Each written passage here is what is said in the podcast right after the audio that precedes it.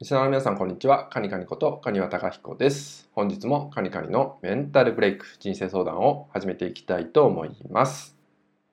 今日はですね、習慣化って話をね、していきたいと思います。ちょっと前回の話と被ってしまう部分があるんですけど、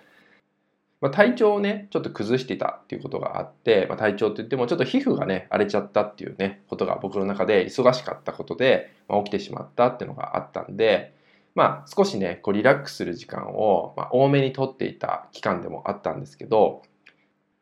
なので僕の中で運動をする時間を減らしたんですよね。まあ、皮膚の症状がね、ちょっと、まあ、ジンマシンが出ちゃったっていうのがあったんで、あまり血液の循環を高めてしまうと、まあ、悪化してしまうってこともあったんで、まあ、ですので、まあ、ちょっとね、ジムに行くのをお休みしていたんですよ。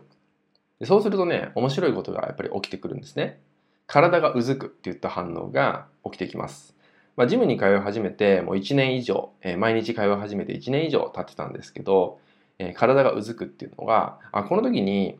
まあ、自分の中で習慣化されてきたんだなっていうね、まあ、その1日のルーティンにも組み込まれたものになったんだなっていうことに気づいたんですよ。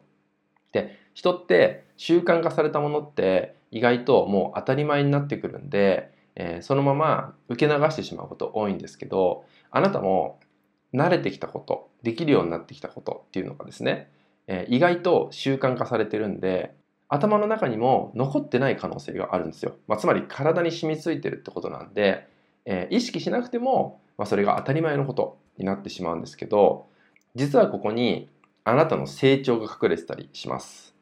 ですので、えー、一度ねゆっくり時間をかけて振り返ってほしいんですけどあなた自身が習慣化されたことをぜひリストアップしてみてください。えー、例えばこの1年間っていうね期間の中で始めたことそれが今でも続いているもの何かあると思います。それらをリストアップしていくとこの1年でこれだけのことが、まあ、当たり前にできるようになったんだなっていうことに気づくと思います。細かいことでもいいと思います。仕事を覚えていく上で最初はね結構苦労したものが今は普通にできるようになった。これも成長の一つですよね。このように細かく見ていくとたくさん出てくるんじゃないかなと思うので、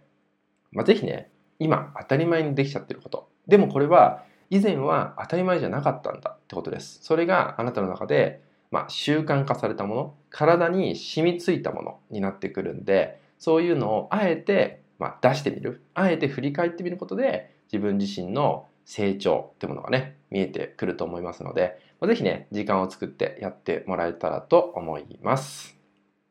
はいそれではですね今回の内容は以上になります。最後までご視聴いただきましてありがとうございました。